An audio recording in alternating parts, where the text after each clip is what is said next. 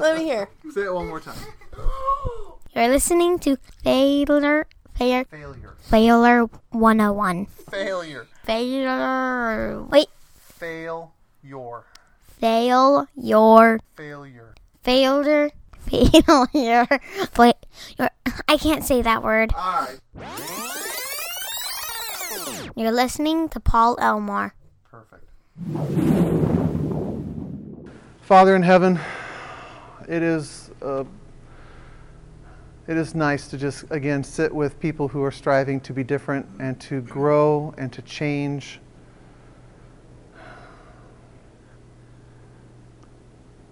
Father, I pray that we can be at peace tonight, that we can hear your Spirit speak to us, that we can walk out of here encouraged and knowing you better. Let each of us humble ourselves before you.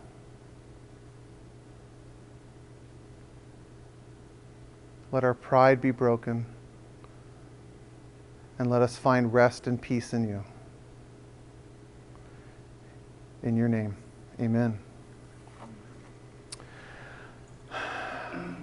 Remember a couple weeks ago, I might have shared the story about the family we know whose daughter was hit by a truck down in Damascus while she was just checking the mail one afternoon about two months, three months ago, something like that. 10 year old daughter. Here's a question for you.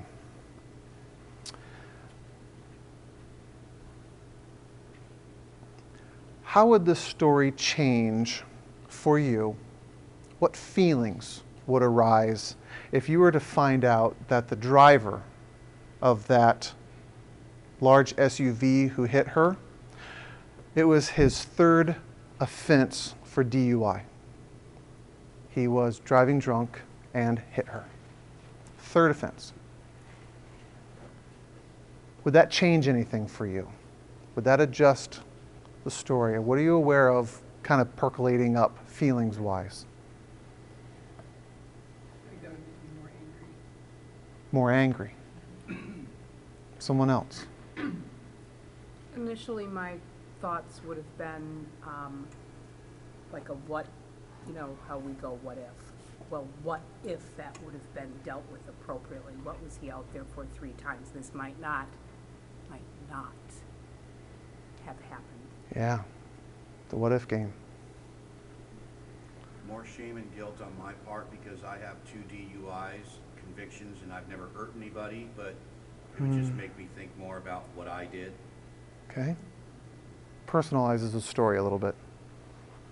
I saw another hand somewhere. Yeah. I would think more in terms of what action needs to be taken to stop it from happening more times. Okay. Because he doesn't seem to be learning from his mistakes Maybe. quickly enough.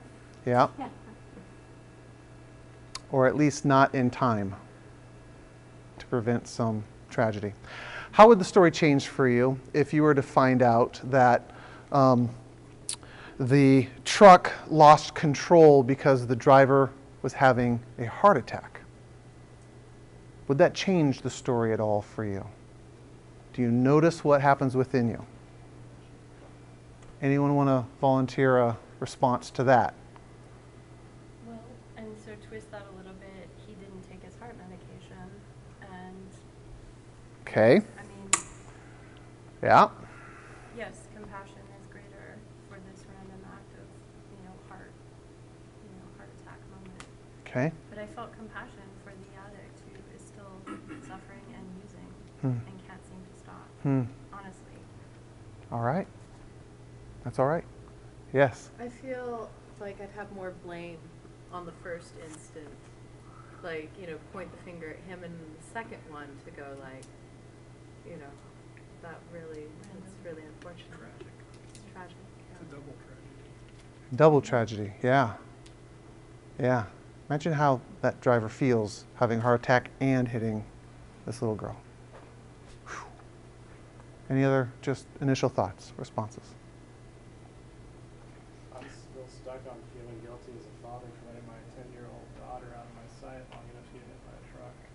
Yeah. Hmm. Here's the hard question Scenario number one, the drunk driver, or scenario number two? What are the consequences on the little girl? Yes. Not necessarily. She might feel differently about it as she gets older and like learns what happened. Fair enough. Uh, emotionally, um, long term, let's say, but how about physically? Same consequences either way. Life is messy and confusing and complex. And tonight, what I want to do is I want to talk about the concept of forgiveness and how to navigate through some of that because forgiveness can be complex, even conflicting at times. Would it be fair to say that each one, each one of us have heard somewhere that, you know, it's, it's a good thing to forgive, right? And yet we've also heard you know, the idea that people need to be held accountable for their mistakes. How do you balance those things out? Can you both forgive and hold people accountable? Are they mutually exclusive? Are they in conflict with each, with each other? Or can you navigate those waters somehow? For a lot of people, depending upon your story, you might actually fall on one side or the other. Some people who have experienced lots of tragedy in their life um, have a difficult time being able to um, forgive, and other people who have um, experienced lots of mistakes in their life tend to be able to navigate the other side of that. So, what we're going to try to do is dance this dance and, and try to walk through kind of what forgiveness looks like and where it leads us and some of those kinds of things. Is that all right? Anything we need to do before we get started? Or else let's just jump in. Here we go. Forgiveness. That's, oh, forgiveness. See, that's what we're talking about tonight. All right. What I'd like to do is uh, explain before we jump into the actual process of forgiveness. Did you know that there are different kinds of hurts? There are different types, not even levels, but let's say different flavors or types of hurt. For example, um, here are some of the different kinds of hurts. People who hurt their spouses challenge their victim's assumptions, the person, the spouse who has been hurt, challenge their victim's assumptions about what control a person really has over their destiny, how much trust one can put in another's ability. For someone who has experienced, let's say, infidelity, for a spouse whose partner has been unfaithful, the consequences to that can be profound and broad. But one of the consequences around this is the the, the person who has been cheated on, the person who has been wounded, actually starts to question their ability to um, trust someone else with their destiny, with a long term kind of story. They, they start to wonder what's this long term look like? And it shatters the. It shatters the belief in themselves, shall we say. That's one kind of hurt. Children harmed by parents may come to rely solely on themselves for their survival or well being. A child may never again see people as sources of safety or intimacy. Can you imagine how far reaching that is? If a young child learns very early that I cannot have my needs met by anybody else, especially my parents, the ones who are supposed to take care of me, then who is going to take care of me? I'm not going to trust friends. I'm not going to trust spouses. I'm not going to trust siblings. I'm not going to trust coworkers. I'm not going to trust people in general. And so that kind of trust is kind of um, very broad and far reaching. People wounded by friends and coworkers may lose faith in their own judgment people who aren't quite as close to them, not a spouse, not a family member, but now kind of the population in general, they now question their own ability. What kind of, you know, who am I making friends with? How, how come I keep picking these bad people? How come I can't seem to um, find healthy people to make friends with? They question their own, their own uh, ability to make decisions as well. All of these could be probably labeled as intimate injuries an intimate injury alters our perception of reality. whether that's God, our concept of trust, or ourselves. Intimate injuries are soul searing.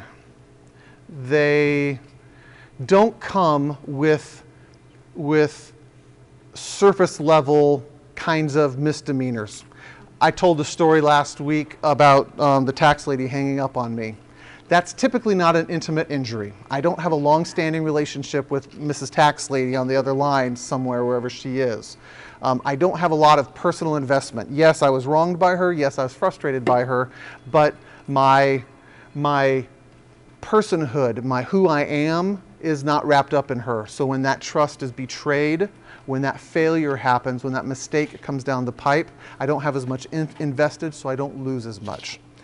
We're going to talk about intimate injuries um, tonight and how to kind of navigate through the healing and restoration process. Is that making sense? Kind of the understanding of intimate injuries? Excellent, excellent. Why in the world should we forgive? Doesn't it just let people off the hook?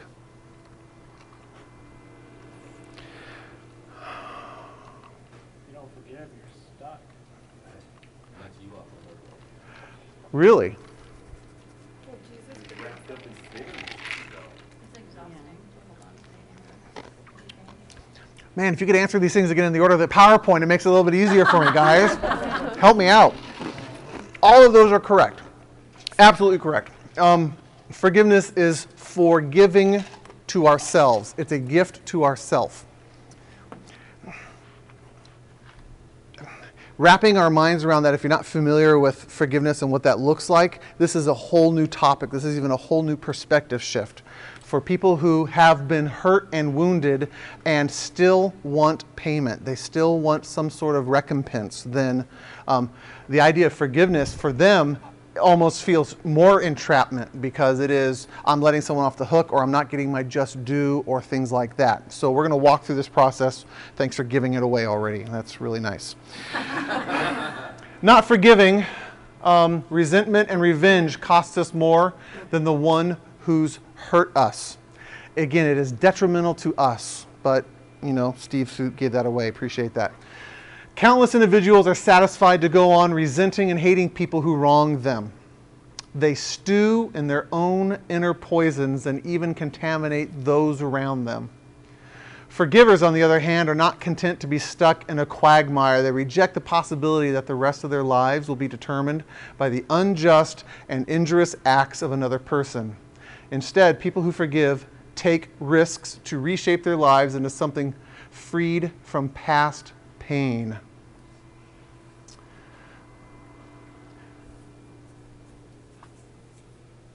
It takes very strong internal resilience to know you are owed something and you're not going to get it.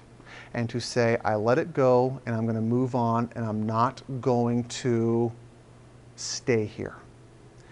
It takes a lot of internal resilience to make that decision. And I absolutely believe that each one of us are capable of doing that. It is not easy. I want to just probably put that out there right now. It is not easy. Revenge does feel good, especially when you can get it, which is hard to find sometimes, but it tends to be fleeting, it tends to be temporary. We're going to let you learn how to find some freedom in all of that. Resentment is like drinking poison and then hoping it will kill your enemies. A man who might know a little bit about that. One last one. Always forgive your enemies. Nothing annoys them so much. Um,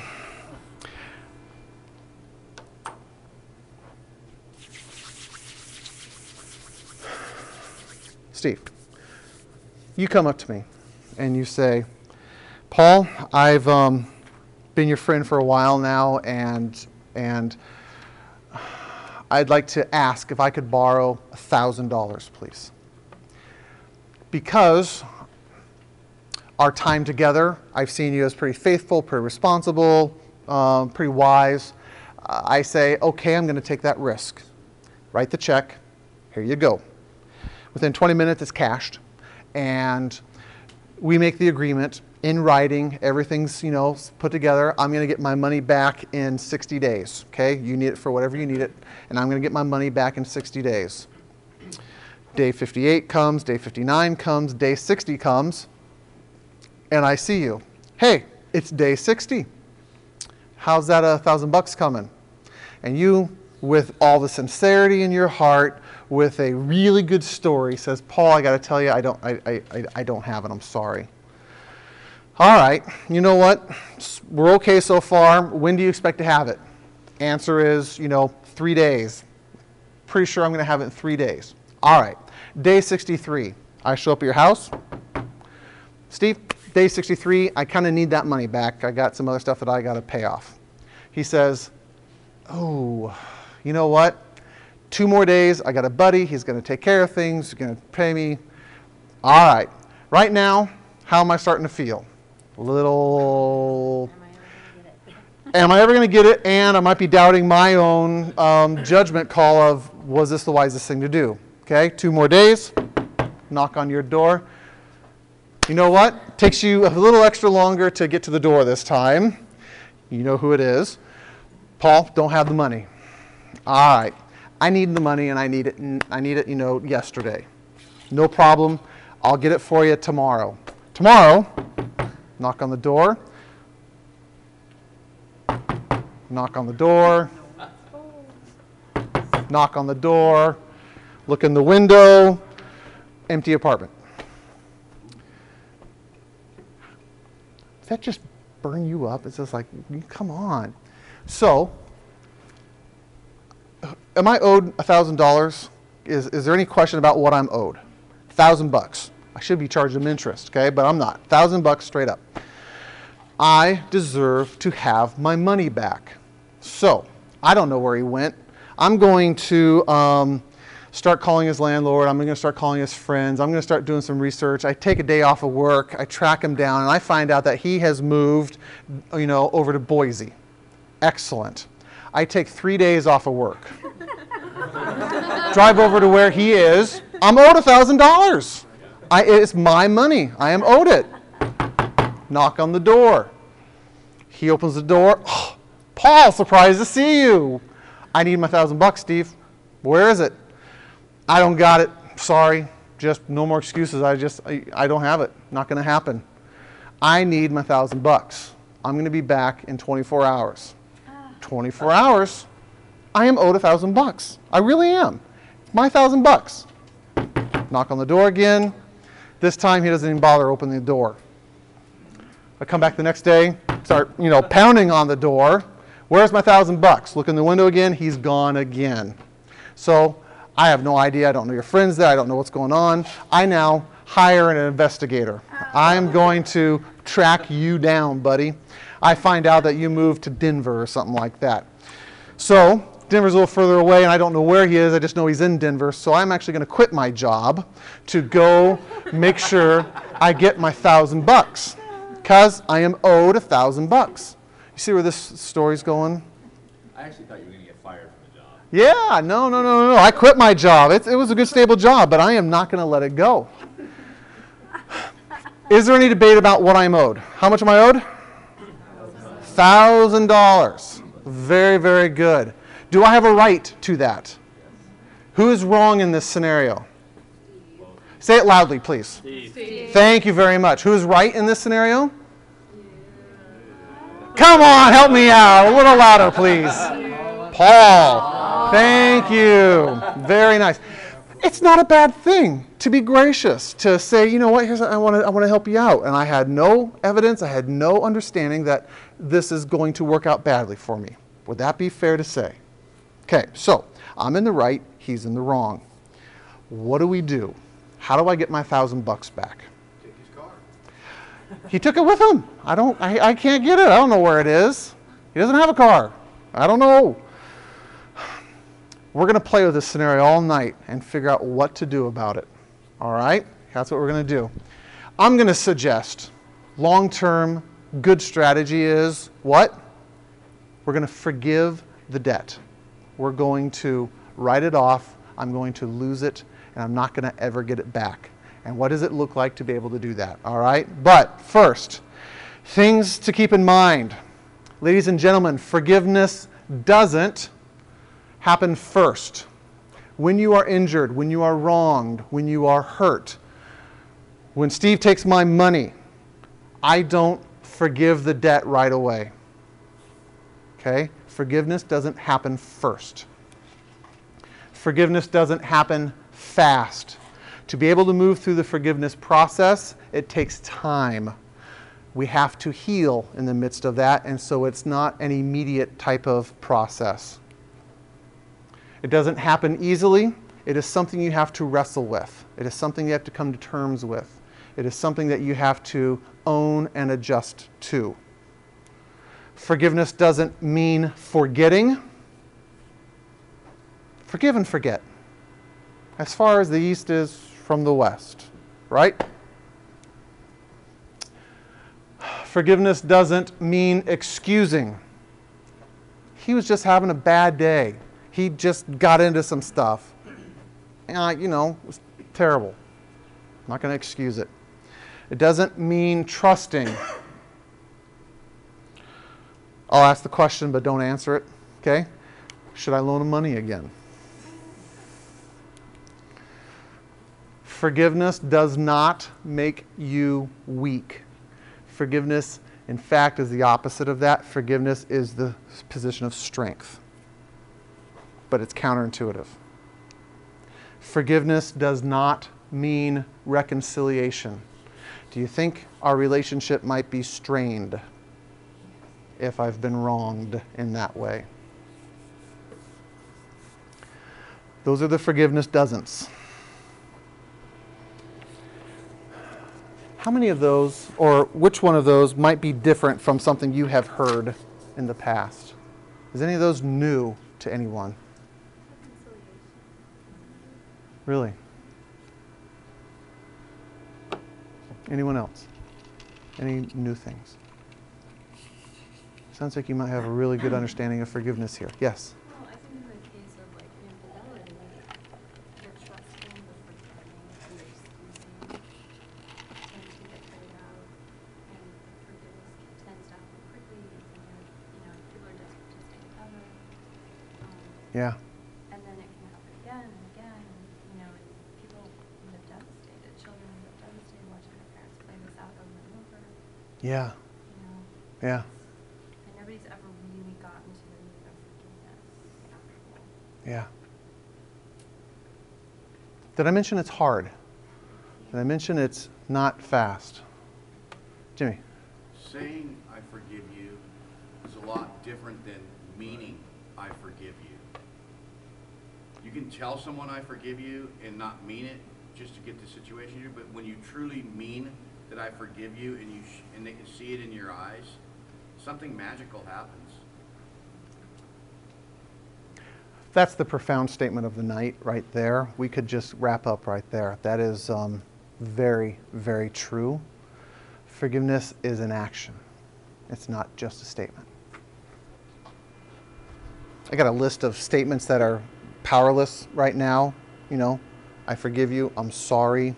Some of those things that are used to get out of situations but tend to have, lose some of their meaning. How about the process of forgiveness? Should we go through some of that?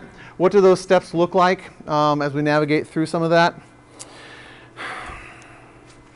To forgive, one must remember the past, put it into perspective, and move beyond it. Without remembrance, no wound can be transcended. This is an uncomfortable reality.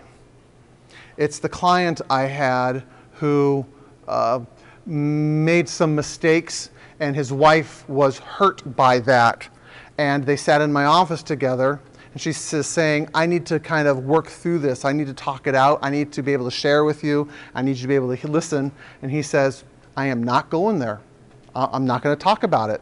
I just, we're going to move on, and that's that. Very difficult place to have any sort of reconciliation, not reconciliation, um, healing done, um, and reconciliation, the potential reconciliation, if you don't actually go back and look at the wounds.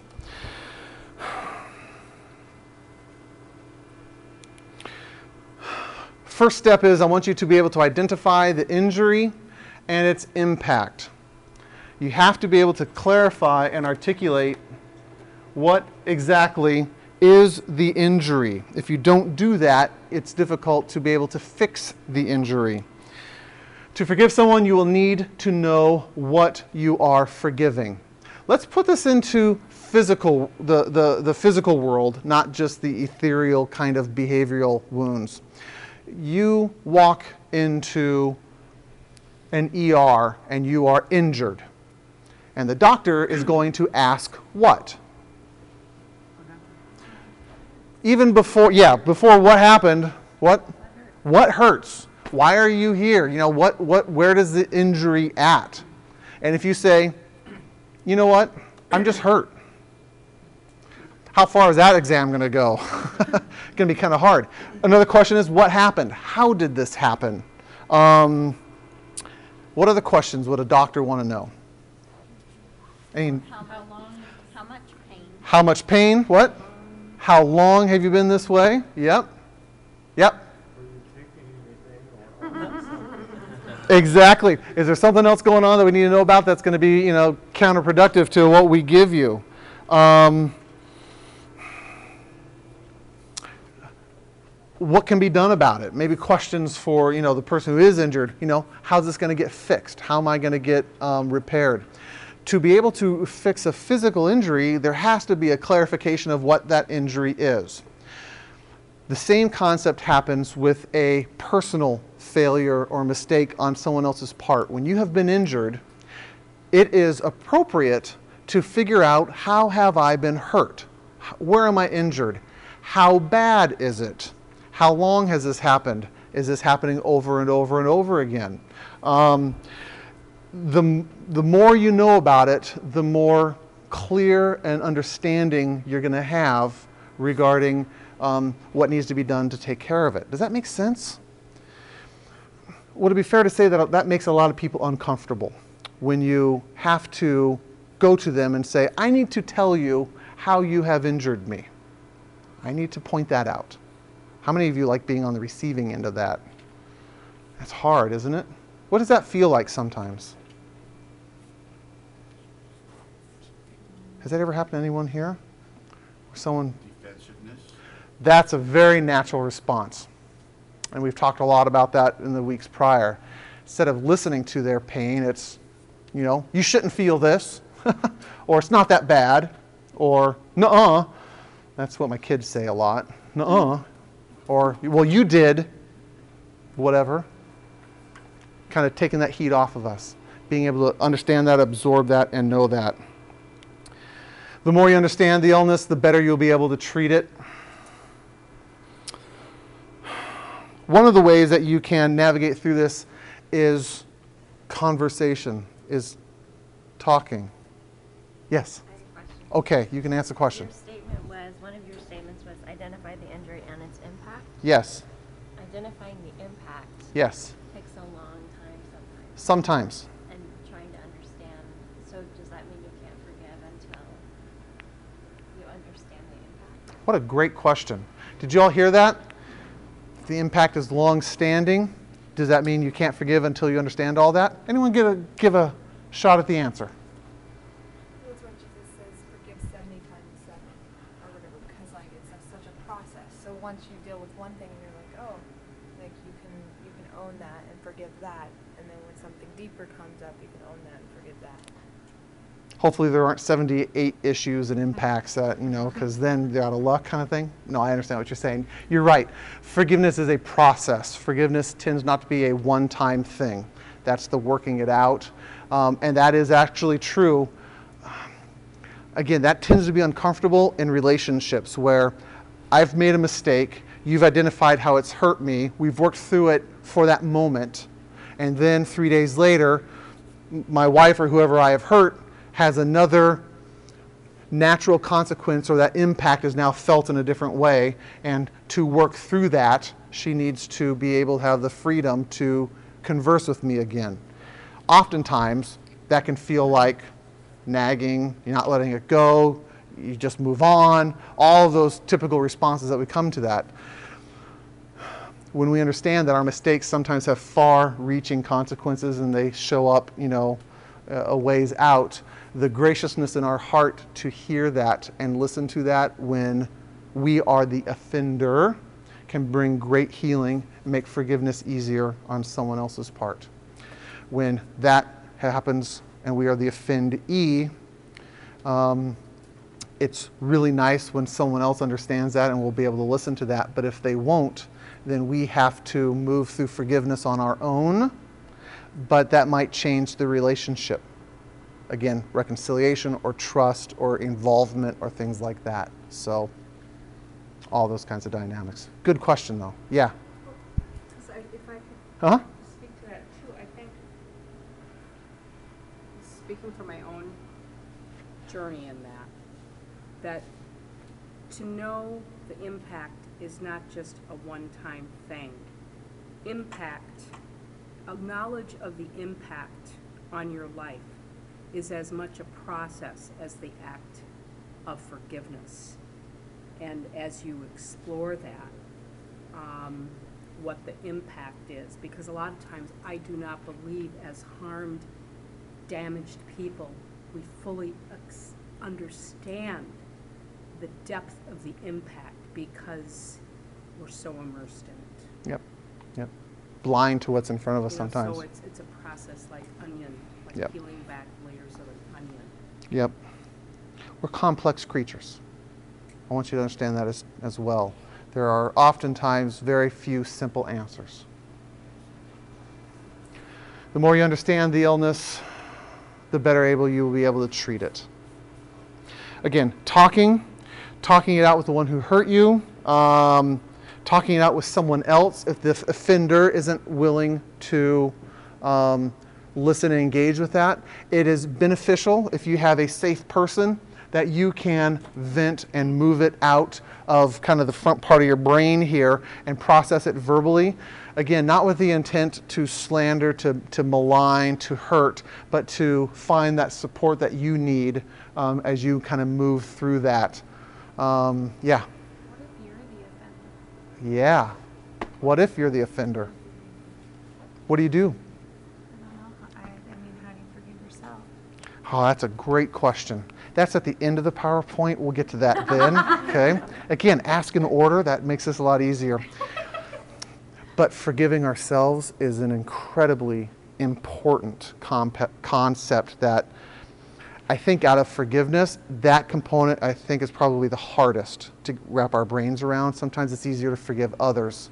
Forgiving ourselves is difficult. My theory is because we have a lot more information about us, our motivations, what we really think, what we really do, all of those things that we just don't know that about other people. And so we tend to judge ourselves a little bit harder. So we're going to come to that.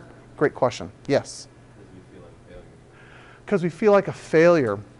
And if we are a failure, what's that called? Don't let me down. Shame. Thank you very much. And we have a hard time moving it out of behavior and assigning it to character. So, but if we're the offender, actually talking it out. Again, counselor here, like talking. Um, if you go to someone and say, I got to tell you, man, again, not the person you have offended, but because if they're not talking to you, if they're not listening, if you have a safe person that says, listen, I totally screwed up and I am just, I'm feeling bad, I'm hurting, and I, I just, I gotta, I gotta get it off my chest. I gotta let something else, I gotta let someone else know. That's the Catholic tradition of confession. Um, there's great healing in confession. Great healing in confession. Strongly recommend it. So, talking it out. And if the issues tend to be too overwhelming, if the issues are complex, there is benefit in talking to someone who understands the specific nature of what has transpired.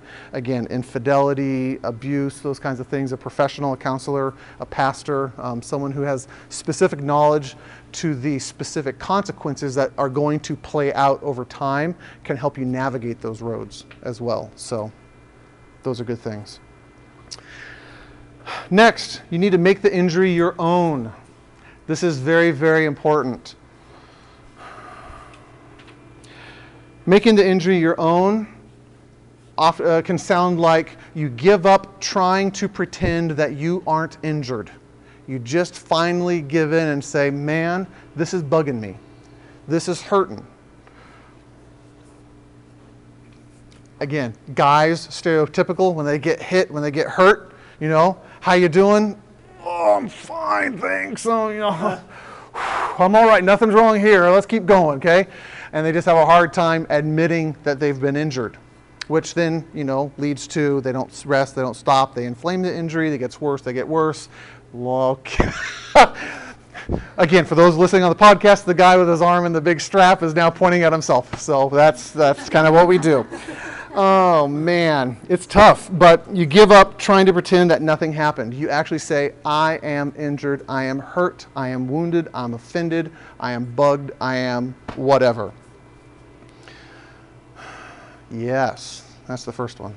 Are these the steps, steps the same even if you're hurt by something that isn't really that person's fault? Like if they hurt you but they didn't really do anything wrong? My friend's daughter, the driver had a heart attack. Is she still injured? This has nothing to do with motivation. This has nothing to do with intent. This has everything to do with evaluation.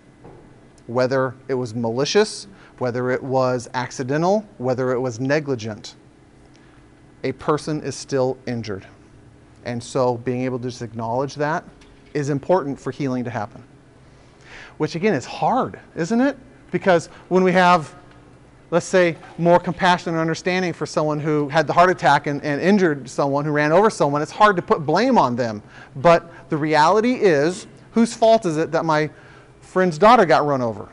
Even if they had a heart attack, who's responsible for that?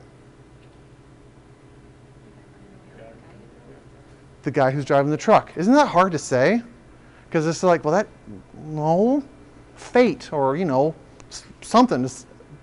But not, well, yeah, it was his responsibility to drive the truck. So, um, you give up trying to pretend that nothing happened. You realize that what's happened can't be undone. We haven't figured out the um, Wayback Machine yet, being able to undo some of these injuries. What has happened has happened, and it can't be changed, it can't be undone. You come to terms with the fact that life is now different. It's altered. It will not be on the same track as it was before the injury. Because of your injury to your shoulder, you have limited options right now. Long term, you might have limited options, and understanding that your life is going to be different till the day you die is part of this process of owning this injury. Now, whether that's an injury that happened by yourself or because of someone else's choices, it's important to make that step. Don't compare yourself to others. Oftentimes, lots of people have been hurt in their own way. They have to work through their stuff in their own time. This often sounds like, well, it's not as bad as so and so, or, you know, it could have been worse. Those kinds of responses tend to be comparative statements. So, if I am in a car accident and the passenger in my car crushes his right arm um, and has to have it amputated, that's a pretty significant injury, right? In the same accident, I break two of my fingers, dislocate them, one's this way. As I'm comparing myself to the other person who got off on the lighter, who got off with the lighter injury, I did. Would that still hurt? That would hurt pretty bad. And so, if we are constantly comparing and saying, well, it's not as bad as so and so, therefore I shouldn't be hurt, or I shouldn't be complaining, or I shouldn't even give myself the time to, you know, admit that I've got an injury because I'm not as bad as so and so, then we tend to move past our own pains, our own wounds, those kinds of things. And uh, we don't get the healing, we don't get the, the attention that needs to happen. So, don't grade yourself comparatively to other people. Again, if we look at it, we can always find someone either above or below us. It just depends upon how you're doing that comparison. Minimization. Minimization is a really um, good skill set. Again, it sounds something like it wasn't that bad. Other people have been hurt worse. I'm just overreacting. I just need to be stronger. That is taking that injury and saying, you know what? Let's just move past it because it isn't that big a deal. Finally, let the injury become part of your story.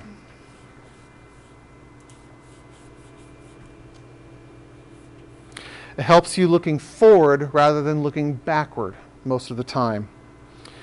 Um, statements like, I wish this had never happened. That's people who tend to be looking backwards. They kind of keep remembering what has happened.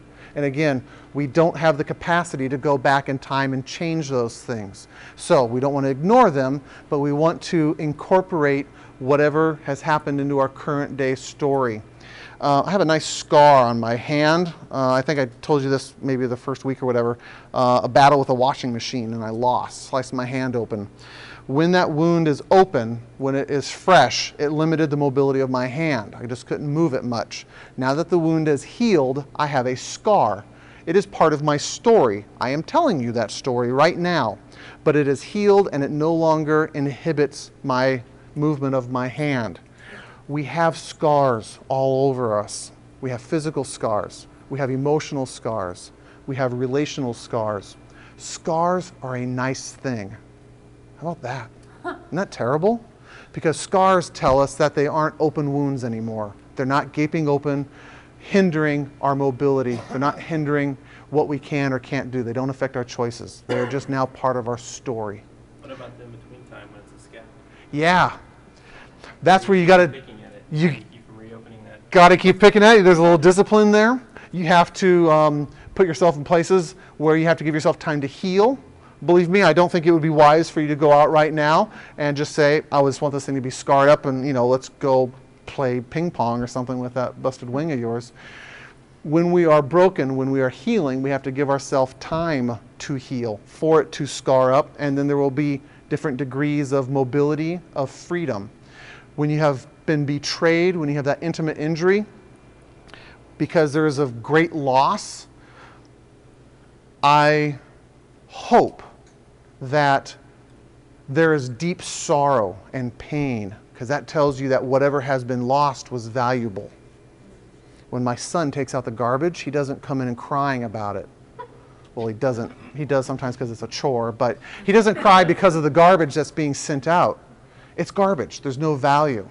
Tears are a way to honor things that are valuable. They don't fix anything, they're a way to honor things. If you hurt deeply over something, that tends to mean that it was important to you in some way. That's why there's no such thing as negative emotions. Have you heard that before? There's no such thing as negative emotions. Every emotion has an appropriate place. There's an appropriate place for anger. There's an appropriate place for depression. There's an appropriate place for resentment. How about some of those? All emotion has a place. What becomes problematic is when our emotions become inappropriate for the situation and trying to figure out, you know, how to find the appropriate emotion. That's what I do as a counselor a lot of times. For people wrestling with addictions and stuff, they're using an inappropriate method to meet their need. And instead of removing the inappropriate method, what we do is try to identify the need and then find an appropriate need, a way to get that need met. And when you do that, you no longer have a need for the inappropriate emotion or the in- inappropriate behavior. Does that make sense? So there's a time to heal. We've got to let ourselves heal through some of that. Did I answer that question? Sort of? Sort of? I mean, you can pick at it and it'll hurt again, it'll be Yep. injury again. Absolutely. And that's where we go back to what she was saying. Yeah. Can you forgive before the, before it's scarred as opposed to being just a scab? Yes. Because again, I'm going to suggest that for, you might have to forgive multiple times. Mm-hmm. Forgiveness is a process, it's not a one time thing. It is a, all right, I woke up this morning and I'm still ticked off because Steve took my thousand bucks. All right, I'm going to let that one go. 10 o'clock. Dang it. Chump took my thousand. Okay, hold on a second. Yeah. I can keep picking at it, naturally kind of keep picking at it because it itches.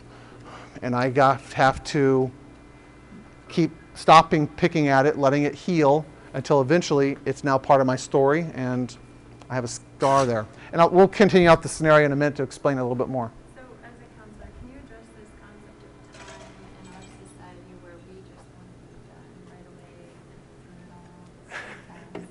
Yeah, I can. Um, Could you repeat the question? The concept of time and giving ourselves permission to heal without having to rush through it. I always go back to medical examples because I'm concrete, very simple, um, and I think they make a little bit more sense sometimes. If I were to break my arm, in fact, I did break my left arm a couple times growing up. First time I was six years old, fell off a jungle gym. The two bones in here, on the x ray, they looked like that. It was just a beautiful break. They had to put me under to set it and everything. Six weeks in a big, huge cast. First week of the summer, whole bad story. Couldn't go swimming. Um, but when I was in junior high, I um, fell against a fence playing football and gave myself what's called a green stick fracture. Any medical people know what that is? The bone doesn't break; it actually twists and splinters a little bit. Kind of a weird, goofy break. I don't know. Called a green stick fracture. Again, right at the end of the school year, kind of bugged. Put me in a cast.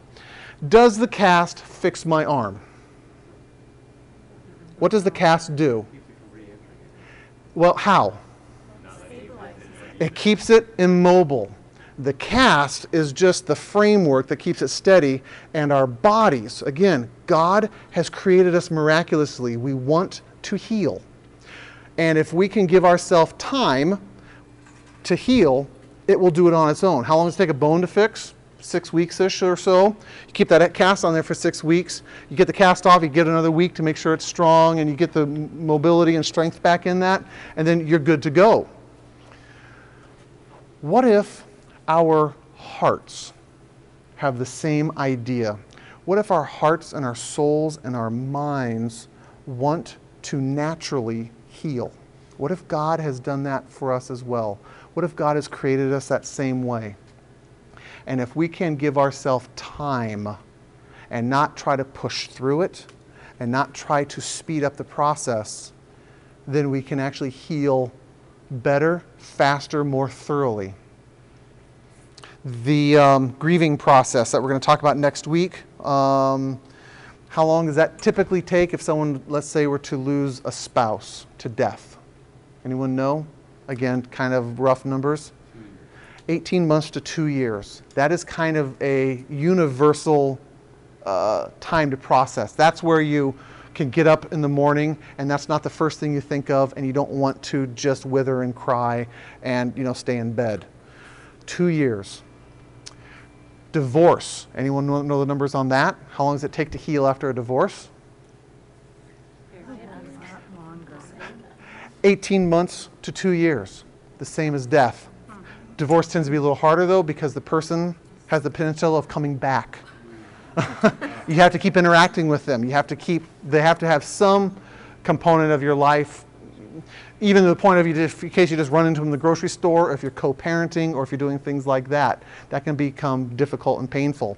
But our desire, our, our body's desire to heal, our souls and our hearts, is a tremendous God given gift. And if we can give ourselves patience. Now, what does hinder it, as I think you're going with this, is, um, and again, the story I use in my practice is the woman who was training for the Boston Marathon for three years, training and training and training, worked up to 26 miles, could do more, real good time, flies out three days early, gets the hotel, friends are watching her, waiting to watch her on TV, the whole thing. The day before the race, she's hit by a bus in the hospital, watching the TV, broken legs, internal injuries. She's um, watching the TV, hears the gun go off, watching everyone run. She says, I've been training for three years and I am not going to lose out on this opportunity. Rips out the IVs and tries to go running. How well do you think she's going to be doing? No. We can, we can slow down, we can slow down our healing by trying to enter into activity too fast. For those who want a definition of trauma, trauma is the thing that is preventing our minds, our souls, our bodies from being able to finish and process out scary or overwhelming events. When we get stuck in the fight, flight, or freeze scenario and we're kind of reliving those experiences, um, a trauma therapist goes in and looks at that piece of shrapnel that is preventing the wound from healing, pulls out the shrapnel, okay, metaphorically, the thing that's keeping a person from being able to move through that. And once they pull that out, our bodies, our minds, our souls tend to heal themselves. Again, it's a remarkable process that God's created in us. You had a question, Erica? Well, just going back to, um, you touched on this, but say the man Steve from Colorado moves back and he's your next door neighbor. Yeah. How does the process change in that?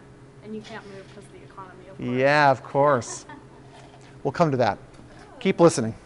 Holy cow. Good grief. Um, we're running out of time. We're going to go really fast, right fast. Um, it's important to identify the responsible party. Someone who has caused the injury needs to be able, there has to be a responsible person. Anyway, we'll get to it. Here we go. If no one is responsible for the injury, then there is no one to forgive for it.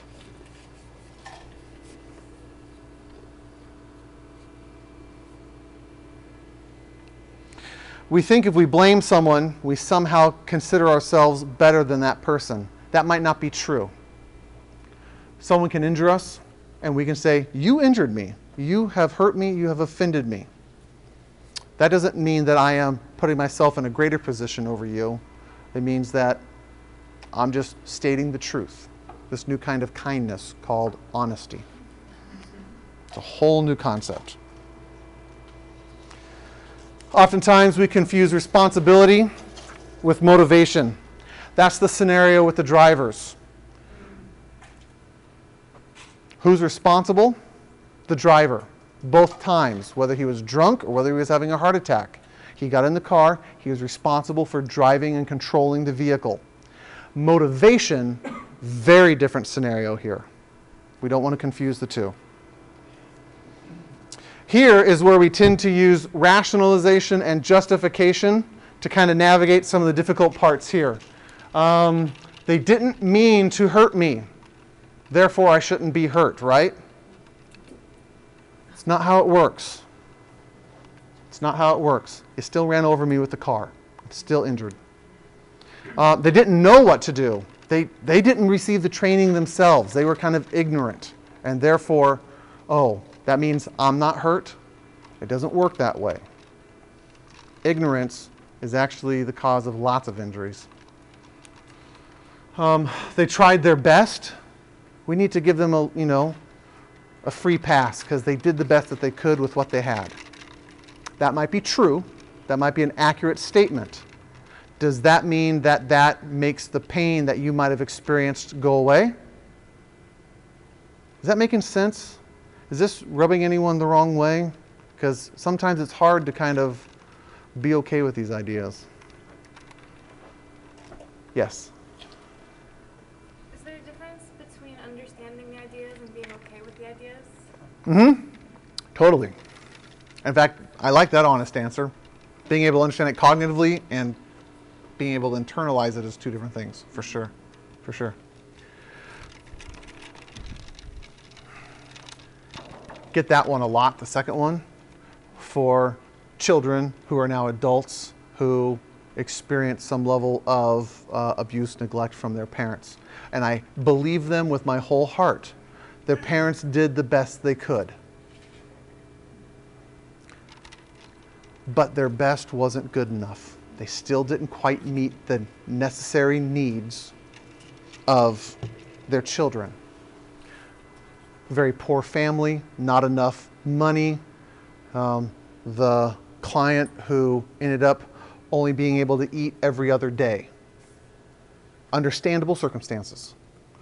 The parents did the best that they could, but did the child get the nutritional requirements that they needed? Does that have an effect on the growth and development of that child? Okay. I want to be real careful here that some of these are understandable, but they are not reasons to now say, I shouldn't be hurt. We still need to be able to recognize I can be hurt even if these things are true. That goes back to identifying the injury and owning it. Yes. That's what I was going to say. Yeah. You have to you have to own that. Well, another one is something like, it only happened once and it was a long time ago. Yeah, and therefore it should be all better. Yeah. Can I speak to that real? oh, God, we're going to go over tonight, or I'll do my best. Sorry. I hear that a lot, and I wanted to give you a con- conceptual idea around some of that to understand that that might not necessarily be true. You have the young girl who is put to bed by her stepfather. And on this night, for some reason, as he is tucking her into bed, there is some inappropriate touching that makes her feel very confused, shall we say, scared. Nothing is said. The next night, she goes to bed. What do you think she might be feeling? Nothing happens. No touch happens. Is her feeling still true and legitimate? And the next night. And the next night. And the next night. Intimate injuries have long reaching consequences. And so, what looks like a one time offense is not a one time consequence. Is that making sense? Being able to wrap your head around some of that, if, if you have maybe experienced just one injury, but now I got all this other stuff that's kind of packed around that. I'm scared to go out. I'm scared to do this. I'm scared to do that. You know, even like a physical injury, a car accident. Now, you know, I've never had another car accident, but I'm scared to drive. That that consequences are kind of long, long term and far reaching. So, oh, one more. They were hurt as well. Man, they're already injured and hurt, and therefore, when they hurt me, I can't hold them responsible. It's not how it works. When we can't blame the person who injured us, usually we blame ourselves because we need to assign that to somewhere. A person of low self esteem is more likely to blame themselves for a failure than a person of high self esteem. That internalization, that shame, when that internal resiliency isn't strong enough, we tend to accuse ourselves. That's why someone with already low self esteem kind of is a magnet for more kind of self deprecating perceptions. Here's an important one ideas like intentionality or wrongness may be too hard for children to grasp. A child who's dependent upon a parent for, for food, for shelter, for love and affection, when they are children, have a hard time saying that adult is wrong. And so, children, that's why children tend to internalize it on themselves. I must be wrong. I must be doing something. I must have done something to attract this attention. There's something wrong with me. It isn't until we become adults that we're able to separate ourselves out and recognize oh, adults make mistakes, and maybe it wasn't the child's fault. Maybe it wasn't my fault as a child. And they can start to gain a different perspective around some of these injuries. Okay?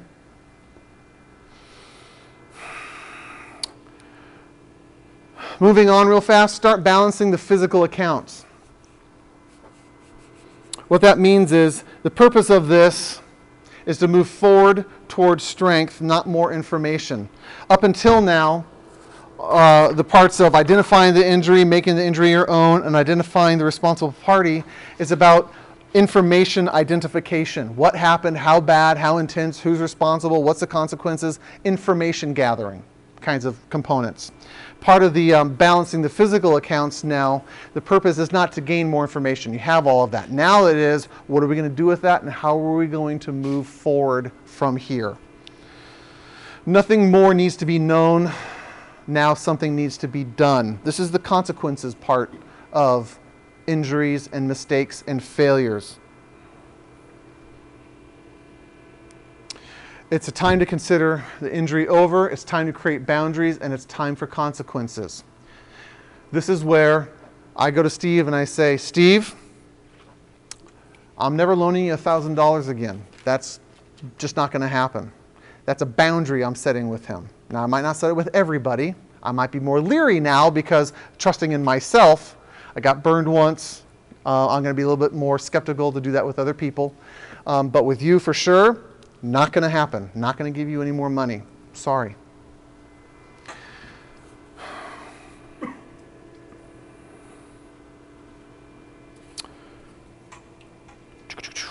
Uh, one other note here um, unhealthy activity is mirroring the injury.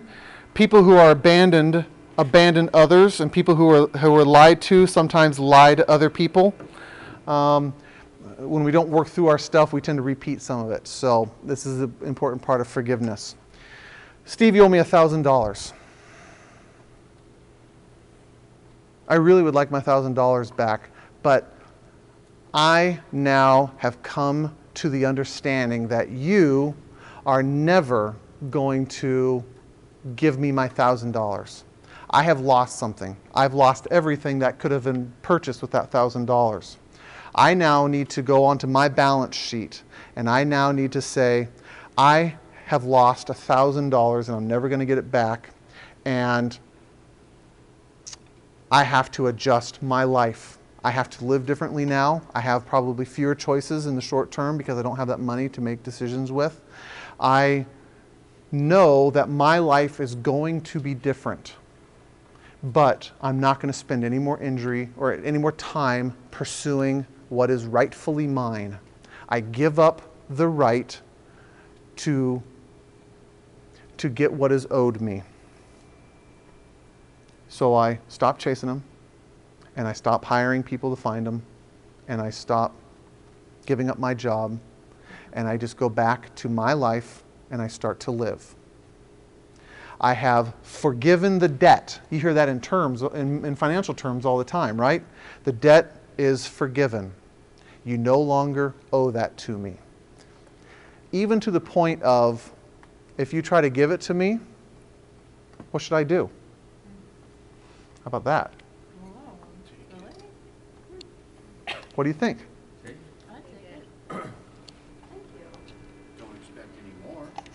Fair enough. Still not going to loan you it back. Okay? How many would take the money? How many would say the debt is forgiven? I don't need the money. I'm going to let, I'm going to let you wrestle with that. Because if it is forgiven, is there anything that he owes me anymore? I don't think the debt is forgiven. It's the act of not repaying the debt that's forgiven. Say that again? It's not the debt that's forgiven, it's the act of not repaying the debt that's forgiven. So, I mean, say it wasn't a loan. Say it was I, I punched you. Okay. Well, I can't really, I can't go that way. Yeah. You owe me a punch back. Right. You know, you can't take that back. But it wasn't, it wasn't the money that was forgiven, you know?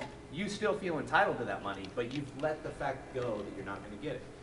I'm Well, actually It's suddenly there. I'm actually going to disagree with you. Really? The debt is forgiven. On a balance sheet, again, if you're looking financially, it is wiped off. It is as if you owe me nothing. That is forgiveness. I've actually done this. I loaned a thousand to somebody. I told her, it's okay. I've forgiven the debt. She doesn't want that. She still wants to be held accountable. Of course, I still haven't seen any money from her. Yeah. But she wants redemption. She wants reconciliation. Ultimately, I still hold the door open for her. I say, okay, well then, but you know where I stand. I have given you the option of having this debt forgiven. I mean that. When we can't forgive ourselves, it gets in the way of relationship. Again, us reverse it. I owe you a thousand bucks, and you have come to me and you say, Paul, the debt is wiped out. And I go, I appreciate that, thank you very much, but I don't want to let this go. And so I'm, I'm going to get it to you next week. I promise. And you're going, don't need to, it's forgiven. Next time I see you, oh, Steve, you know what, that thousand bucks I owe you? Tomorrow, I got a guy, okay? I'm going to get it back to you. Next time I see you, same thing. I, I, it's coming. Do you think that gets in the way of relationship? if we cannot forgive ourselves, if we cannot accept forgiveness that is granted to us, that gets in the way of relationship as much as us not granting forgiveness to others. And again, we'll talk about forgiveness um, of ourselves here towards the end. Choosing to forgive, balancing the personal accounts. Um, make the choice to release the injurer from debt. That's kind of what we just talked about here. The debt is wiped clean. You no longer owe me anything. It is as if it has not happened between us. I, you can't make up for it anymore. You can't give me anything to set aside this debt because it's gone. I don't need anything from you. And that's a very, very important concept here. Um, make the choice to cut the bonds that connect you to the injurer. Because if the debt isn't forgiven still, then I'm still connected to you in some way. You still owe me something. We still have this thing between us. Forgiveness says, I am released from whatever you decide to do, whatever is whatever happens. Your decisions no longer affect me. I am free. It cuts those cuts those lines. Yeah. I just, I got a comment on Go. that. So, so I loaned you a thousand dollars. Yep. You, you skipped town. Yep. Idaho, Denver, all Yep. Uh, at some point, okay, I've forgiven you. Okay? Still have a slight questioning of my judgment. Yes.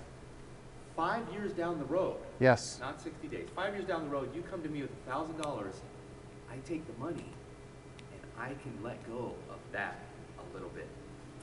Of my own questioning of my judgment. He wasn't what I thought of him for a while before the forgiveness, but just for a little while, you know, I've got this idea of, man, I can't judge anybody, you know? Like I, What do you think? We have people shaking their head. Do you think it's possible to have freedom in those five years and to come back to trusting yourself again? Yeah, but when all of a sudden you see that money right in front of your face, I mean, Yeah.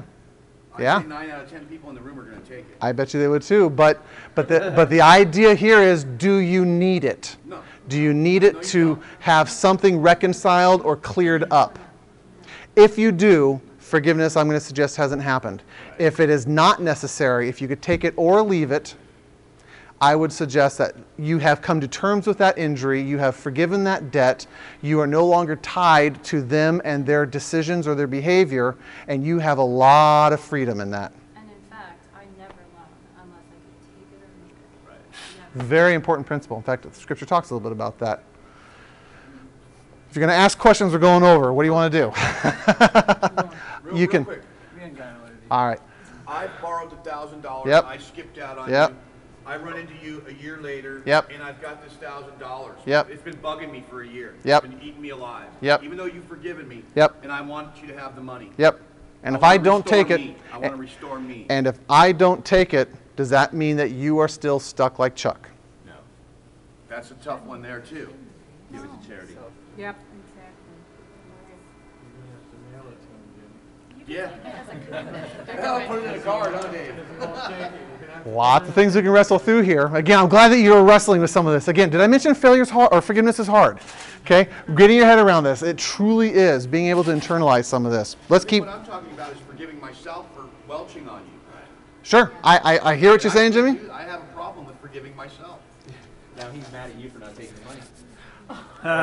Jimmy, I'm going to suggest that you can still come to a point of forgiving yourself and not having to pay it back.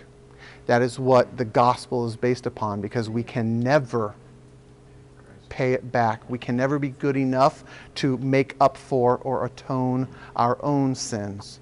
And we have to come to an understanding that we are incapable of paying that debt and we can still be truly and completely loved and accepted. And again, the concepts, understanding them and, and, and internalizing them is a lifelong kind of learning experience. Make the choice to look ahead, not back, choosing to, ex- choosing to expect that no debt can be repaid. You expect that whatever debt's out there, it's not going to be repaid. Uh, to release another from debt does not mean that they were right and you were wrong. It only means that even though you were right and they hurt you, you do not want them to pay you back. Here's the important part long quote. To do away with a debt is to forsake any remaining idea that the injurer has resources that you want. Even if the injurer is better off than we are. Isn't that terrible when I've been screwed by somebody and they're doing better because of it? Even if they are better off than we are, when we choose to forgive in our hearts, we want nothing from that person who hurt us an apology, a promise, a loan, or a plane trip. You are strong within yourself. You need nothing from your injurer and wish no harm on them. You are even. These things you choose. They do not just happen, but while choice brings responsibility, the new freedom in your life is well worth it. You're wronged, you're owed an apology, and you're never going to get it. You're not stuck. You can move on. You're owed money. You can move on. You're owed respect. You're owed whatever. Innocence. As long as you are saying, This person owes me something and I expect it in return, forgiveness is still being wrestled through. And that can take a while to wrestle through. Forgiveness is freeing up and putting to better use the energy once consumed by holding grudges, harboring resentment, and nursing unhealed wounds. It's the lady again, the tax lady. I could have spent the rest of the day being angry and being entitled that I was owed something. She owed me respect, she owed listening to me, and she did not give it to me. But I chose to just say, I'm not going to get it anyway. I'm going to let her go live her life, and I'm just going to know that I got injured and hurt in that way, and I'm going to have to just heal and move on. Again, comparatively, probably a little small wound. Um, bigger ones are harder to navigate through. Oh, take a look at this.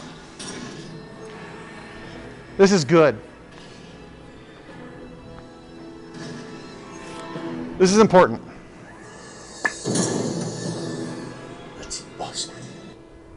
Oh, sorry.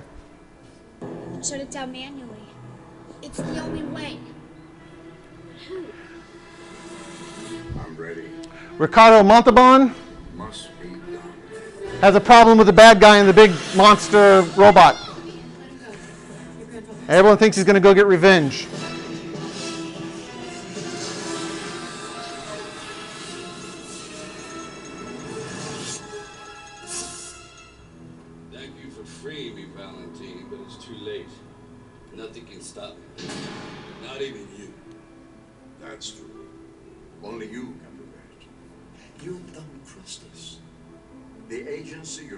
Agents, and me. Reminding him how he's hurt him. Mistake Cost me my leg. Here's what it cost me. Ah! What'd you do? Oh. Hold on, we'll get back to it. Let's see what it does. Searching, thinking, praying. Oh, come on. All right, hold on a second. It was good.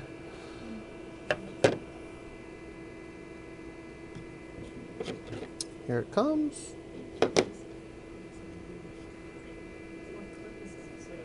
This is from a. Anyone know the clip? Spy Kids.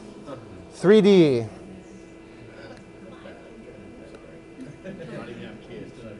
All right, let's see if we can get to it here again without it. So the context is um, Sylvester Stallone, the bad guy. He's um, taken over the world in this really bad game. He has this big robot. It's now terrorizing the city. Um, arch nemesis Ricardo Montalban and Sylvester Stallone, and everyone thinks that Grandpa, guy in the wheelchair, is going to get um, revenge. Let's see if it's going to play here. Come on, try it again.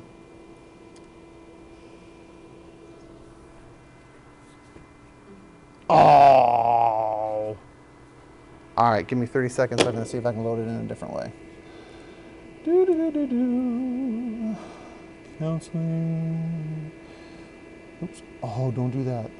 Okay, there we go.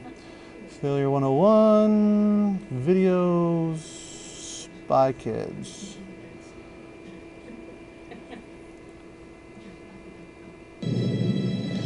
Okay, Someone further into the. that's all right. Not even you. That's true. Only you can do that. You've double crossed us. The agency, your fellow agents, and me. Your mistake cost me my legs. Well, a mistake like that could only push someone further into the dark. And it has. Look at you now. But I gave you back your legs when you win the game. I did that for you. Trying to make up for his mistakes? Let me tell you all the things I've missed in my life because of the accident you caused. Here's what it cost me. I can't walk on the beach with my wife. I missed my daughter's birth He's uncomfortable. and wedding. Shall I continue?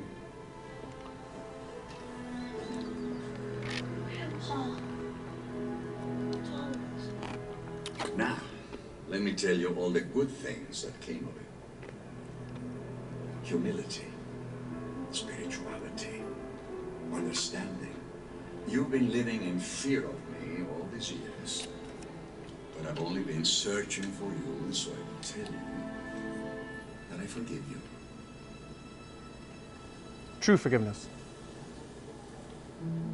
I've only dreamed I would hear you say something like that. Now the question is, can you forgive yourself? It's never too late, Sebastian. Take your time. Take your time to decide. We have about 10 seconds. Shuts down the robot. World's better.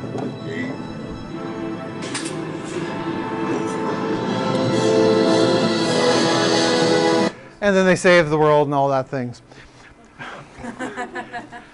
I was shocked when I when I saw this TV show. I mean, it's a little kid movie, but they do it incredibly accurately. I'm going to tell you exactly how responsible you are. Here's what it cost me. Here's the injury that happened. Here's how you've been trying to get even and make up for it. And I've been trying to find you to tell you that I forgive you because I am no longer held captive to your decisions that you have made. I have incorporated it into my life. I'm in a wheelchair now. I am never going to be different. But here's what it brought me. And here's how my life is different the spirituality, the other things that he lists off there. That is incorporating injury into living. And just, again, I was surprised. Little kid movie, and they got it right. It was refreshing, truly refreshing to see some of that. Oh, let's see if the PowerPoint works again. If not, then we're going to move to how we forgive ourselves. Go on. You can do it. There we go. Um, real fast, we'll try to move through this last part here. Um, because I think that this is, again, just an incredibly important skill set to learn how to do. Okay? When we forgive ourselves, we have to realize that what has happened can't be undone. When I have made a mistake, when I have hurt you, I can't undo that. It's now part of reality and that it will not change. And I've got to be okay with it. This is where shame and guilt get confused all the time. If you have guilt, you can feel remorse, heartache, sorrow over the mistake you have made, which is going to be appropriate, but it doesn't necessarily mean that it is part of your character. You don't have to feel shame over it. Take responsibility for your past actions, acknowledging and hurting over the pain caused. Taking responsibility is saying, I, I own that I have done it, and I'm going to acknowledge to you, to other people who are impacted by this mistake, um, and I'm going to demonstrate, not contrive, but I want people to be able to see the sorrow that I feel.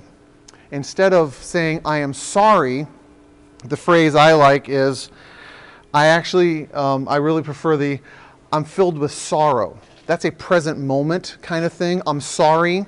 again, I think has lost some power. But if you say, I feel sorrow over what I've done, and again, if you truly are sorrowful, if that truly does hurt, that empathy, that understanding that um, you own that is very redemptive and healing to someone you have hurt.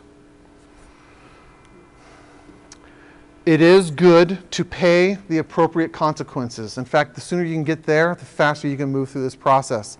I have made a mistake. I own it. I feel bad about that. And now I need to make it right. What are the consequences for this? And I need to be willing to pay that. Whatever that is. Whether that is lost trust, whether that is lost relationship, whether that's lost money, time, energy, whatever that is. Being okay with those consequences instead of trying to avoid them, dodge them, deny them, defend against them, make them less in some way. If you can just say, Yep, here's what I need to do to make it right. I love that phrase. What do I need to do to make this right? Ben. How do you determine appropriate consequences? Great question. Great question. I'm going to skip it. Um, I'm going to answer it here in just a second, okay? Uh, trust, trust. And we talked about trust versus control. Trust is letting go of control that those you have hurt are responsible for their own reactions and that they will heal. If I injure my wife, if I hurt my wife, I have to give her permission to be hurt, but then I also have to not try to fix it. Does that make sense? In regards to, I have to stop her from hurting. Hurting might be the natural, appropriate consequence and response to whatever I have done, and giving her permission to move through that and believe that she will heal, that that isn't going to handicap her, that she can have her own responses. That right there is an important piece that I think a lot of people miss when it comes to being able to forgive ourselves. We try to keep atoning for our mistakes. I got to make up for, I got to do something to stop you from hurting. Doesn't work that way. I've injured you and you're going to hurt and this stinks. And I've got to just sit in it and let you hurt and wait for time, that natural rhythm of healing to happen. You can't speed it up. If I do something and it ends up breaking your arm, I can't speed up your arm from he- to healing faster, can I? We just have to let it take its time. So let hearts, let emotions, let souls heal. That's probably one of the biggest sticking points. Understand, again, forgiving for, to forgive yourself, understand that I no longer owe that person anything. I am incapable of repaying the debt. This, I believe, is one of the crucial elements of being able to forgive ourselves. There are some people that will not forgive. Let's say I've done something to offend you, Ben, and um, you believe the consequences should be much stronger than, let's say, natural consequences would be.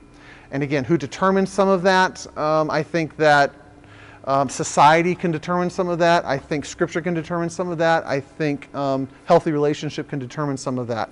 If um, I steal $1,000 from you or whatever, okay, no longer Steve, but Ben, um, if you come to me and say, You owe me, Paul, $10,000 now because you're one day late, would that be you know, appropriate? Probably not. And I've got to be able to say, That's not appropriate, and I don't owe you that. I will be responsible for what I do owe you, but I'm not going to assume more. I don't have to open endedly atone for my mistakes or make up for it. Offenses are limited. Does that make sense? Offenses and injuries are limited. And So is that the difference between paying the appropriate consequences and then you're saying, I don't owe them anything? I mean, I'm trying to see the difference. Yes, you, you, you have that balance. Uh, I don't owe them anything, not healthy, and I am now subjected to whatever their whims and desires are for the rest of my life. That's not healthy either. There's always an appropriate, this is, this is the appropriate consequence, and I am going to only hold myself to that limit. And I'm not going to push past it. I'm not going to become over responsible for it. Does that make sense? Incredibly, incredibly important component to being able to forgive ourselves.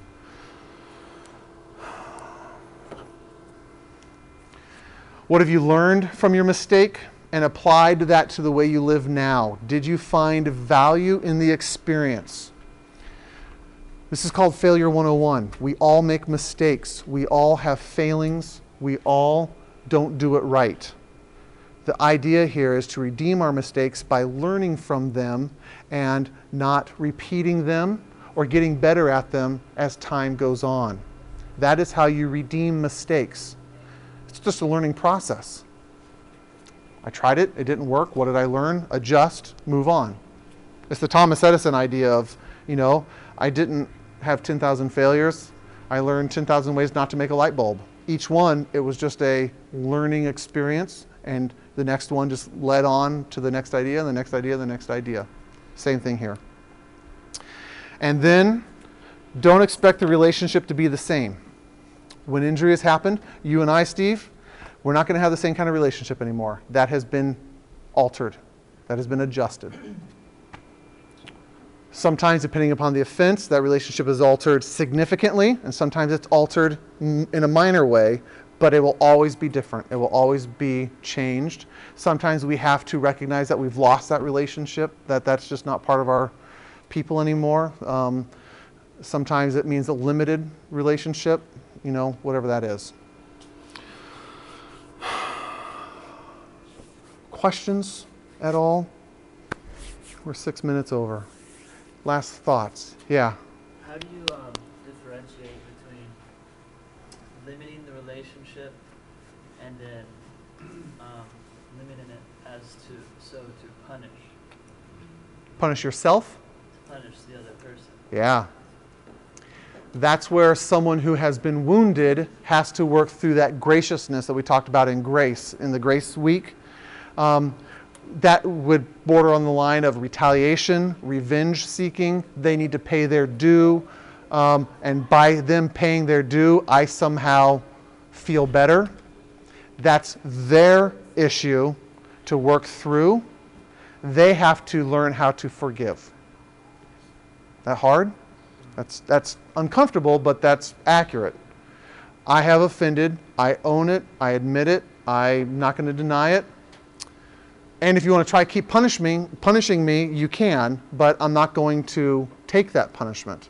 I will pay the appropriate consequences, but I don't have to be punished, shall we say? Little gray fuzzy area there. Can you um, come up with like appropriate consequences bef- before you've gone through the whole process of forgiving? So if, you know if there needs to be boundaries set before you actually have time to forgive. Sure. Oh, yeah. How do you go through, or is it's not? Is it like a sequential thing, or is it? Uh, it's a cyclical thing, is probably how I would phrase it. You can you can be injured. You can create boundaries to just keep yourself safe, so you don't get injured more. You can now work through the understanding how I've been injured, what's happened, what's the consequences. I'm going to create. A, I'm going to adjust the boundaries. I'm going to start working on releasing that and not feeling like I'm owed anything. I'm going to own, I have to start coming to terms with what I've lost with some of this, and then I'm going to start trying to, again, not make this person atone.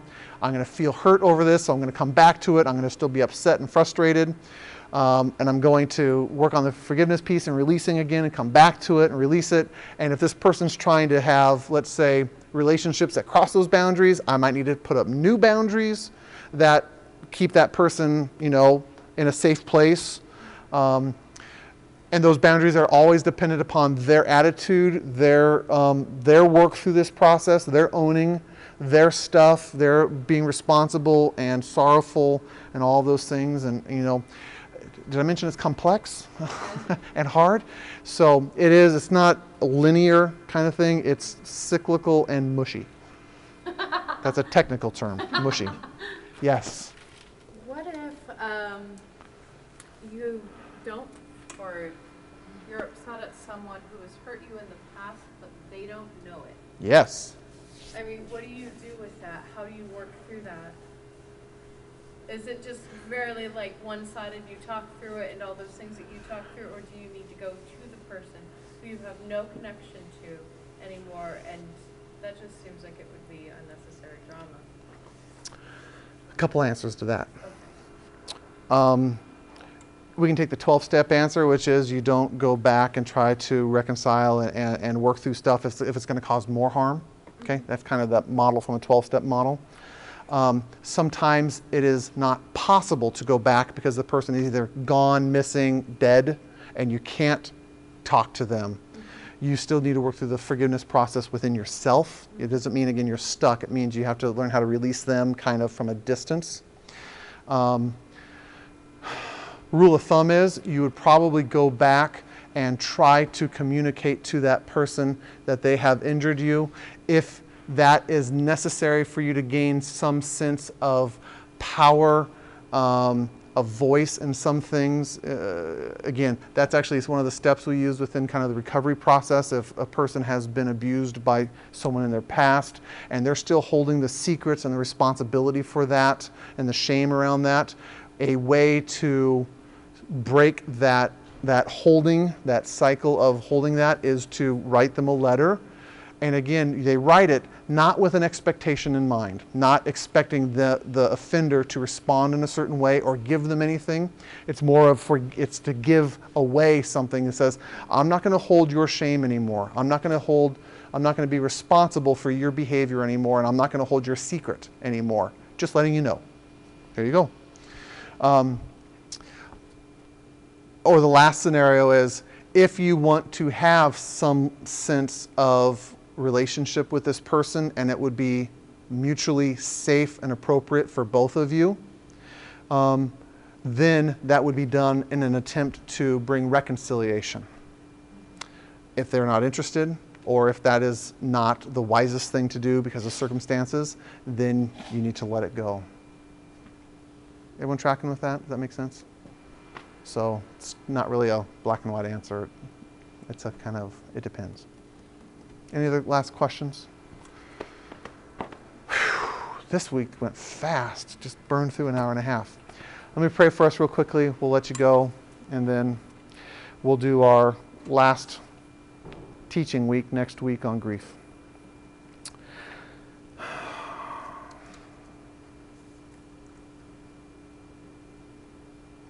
Father, again, I admit that being able to understand and internalize and experience forgiveness is not an easy thing.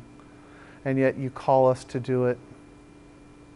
You call us to forgive as we have been forgiven. Lord, as each person here is kind of wrestling with some of these concepts, as they are trying to identify the things in their life that they need to either be forgiven for or seek forgiveness from somebody else. I pray that you will give them patience to learn that skill set, that it will be done with a heart of, uh, of humility and, and appropriateness.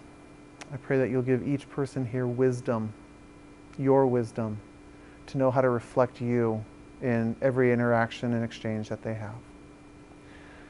Thank you for your giving forgiveness to us and releasing us and releasing us from having to earn your love. And in your name, amen.